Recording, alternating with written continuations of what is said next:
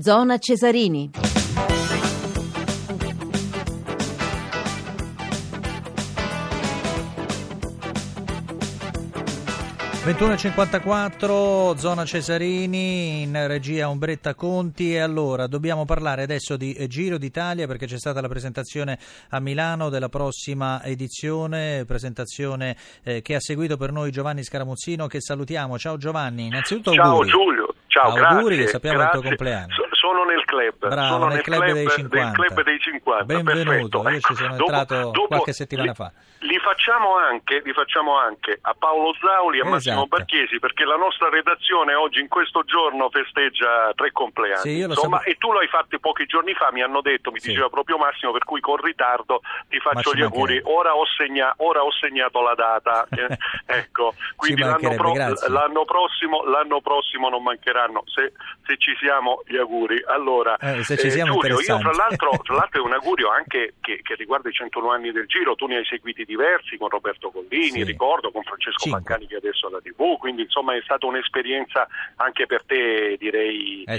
Comunque erano i tempi di Pantani e di Indurain. Ecco, bravo, hai avuto quella fortuna e sicuramente adesso i protagonisti sono diversi. Ci sarà Chris Froome, Giulio, e questa è una cosa molto importante, perché chiaramente è l'acquisto dell'ultima ora, è la presenza dovuta al fatto che lui ha già vinto 4 edizioni del Tour, 1 edizione della Vuelta, vuole entrare nel novero dei grandissimi che hanno festeggiato il primo posto sul gradino più alto del podio in tutti i grandi giri. Che sono per soltanto 5 poi.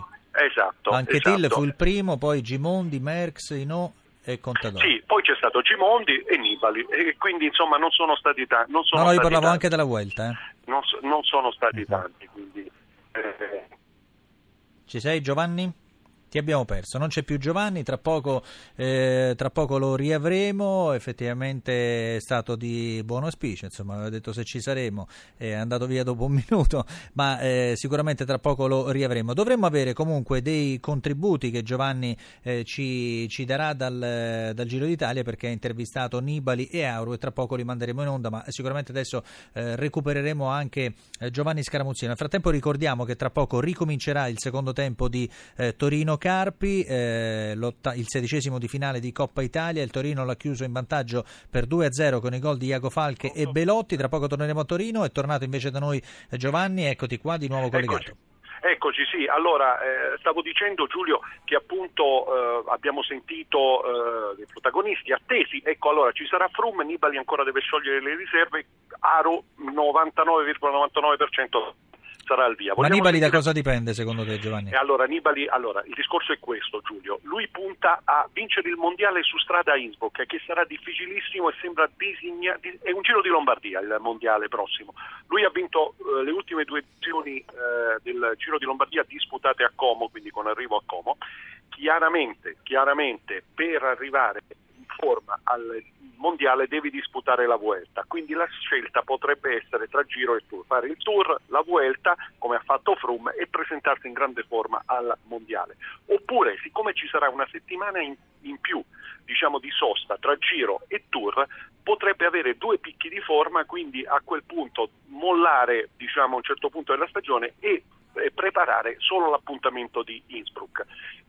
Secondo te quando deciderà? L'ultimo oppure... No, deciderà io credo, guarda, entro 15 giorni. Io credo che a metà dicembre già avremo le idee chiare, e dovrà averle soprattutto lui, Giulio. Se sei d'accordo io lancerei un'intervista a Aru che parla appunto del Giro d'Italia che sarà.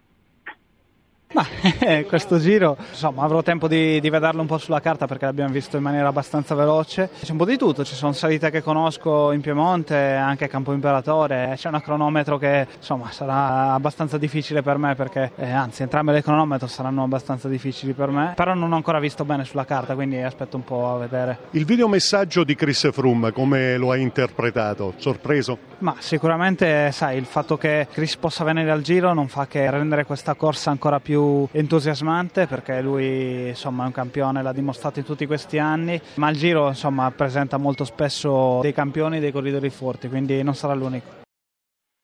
Giovanni, fin qui poi appunto Aru, che chiaramente l'anno scorso gli sportivi lo ricorderanno per via di una caduta, di una botta al ginocchio, dovette rinunciare al Giro, che pensate è partita alla sua Sardegna, quindi chiaramente quest'anno ne farà un obiettivo principe. Ha indossato già la maglia rosa, ha indossato già la maglia gialla, non ha mai vinto né Giro né Tour, ma ha conquistato già una Vuelta. Arrivò secondo nel 2015 alle spalle di Contador, esatto, giusto? Bravissimo, bravissimo. Quindi comunque è un corridore in grado di poter puntare al successo finale. Si partirà da Israele, 3 tappe qui.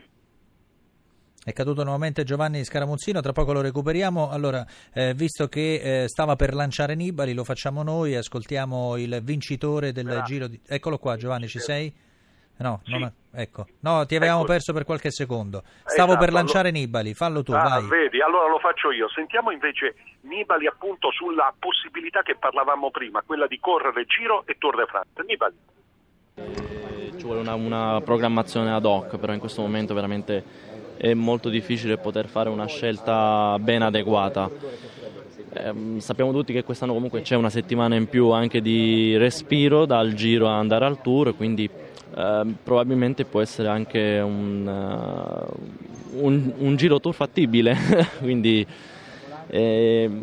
anche vedendo le prime settimane del Giro non sono veramente durissime e molto impegnative, quindi aiutano anche la facilità nel percorso di poter fare ambedue le grandi corse a tappe. Però qua stiamo facendo soltanto dei presupposti, poi scioglieremo un po' tutte le riserve durante il ritiro e verrà fatto veramente il programma pubblico. Quindi in effetti sì. Giulio, hai sentito anche tu, no? Insomma, ci sono ancora incertezze che dovranno essere, come dire, chiarite, no? A naso Giovanni, per esperienza, lo farà o no? Io sentendo le parole non mi convince molto, secondo me. Allora, ecco, anche lì. Allora, perché adesso loro hanno più o meno i corridori già sanno se si farà questa salita, lo Zoncolan, non hanno però ben chiaro logicamente il percorso dal primo metro a Gerusalemme fino all'ultimo. Tra l'altro si arriverà a Roma, quindi un suggestivo approdo per questa edizione numero 101 della Corsa Rosa. Dovranno studiare tutte le salite, chiaramente se è un percorso che si addice a Froome si addice anche a Nibali, ecco, questo va detto, perché se Froome viene al Giro d'Italia lo viene per vincere, non viene a fare passerella. Ma infatti il discorso è quello, anche Nibali. E quindi a questo punto Nibali soppeserà, dice i miei 2 capisaldi della stagione saranno: uno è il mondiale, vuole mettere la maglia irridata, vuole sfilare a Sagan la maglia irridata, e il percorso è fatto per lui. A quel punto deve scegliere la preparazione ideale. Bravo, deve scegliere la preparazione giusta. Puntare al Giro d'Italia significherebbe poi staccare, non fare il Tour, andare alla Vuelta, prepararsi per il mondiale con dei chilometri sulle spalle, quindi con una preparazione che solo una grande corsa a tappe come la Vuelta in funzione premondiale può assicurare. Giulio, sì. Cioè qui la scelta praticamente è soltanto perché la Vuelta la farà al 99%, perché è poco prima del mondiale, quindi serve proprio per allenarsi. Quindi il discorso lui che fa è: o faccio Giro e Vuelta o faccio Tour e Vuelta. Benissimo, infatti e chiaramente forse è più attratto dall'idea del Tour. Ecco, l'ultima esperienza di Quintana, che ha puntato a Giro e Tour non riuscendo a conquistare né l'uno né l'altro, nel 2017 qualcosa insegna. Cosa può aver sbagliato Quintana? Il punto interrogativo, il punto di domanda c'è chiaramente. Quindi Nibali, che è un corridore comunque un fondista, ha bisogno di chilometri per poter fare la preparazione che lui desidera, e quindi chiaramente pensare di poter fare Giro, Tour e Vuelta più mondiale sembra chiaramente utopistico, e lo è. Grazie Giovanni, grazie per averci parlato. Buon proseguimento a tutti.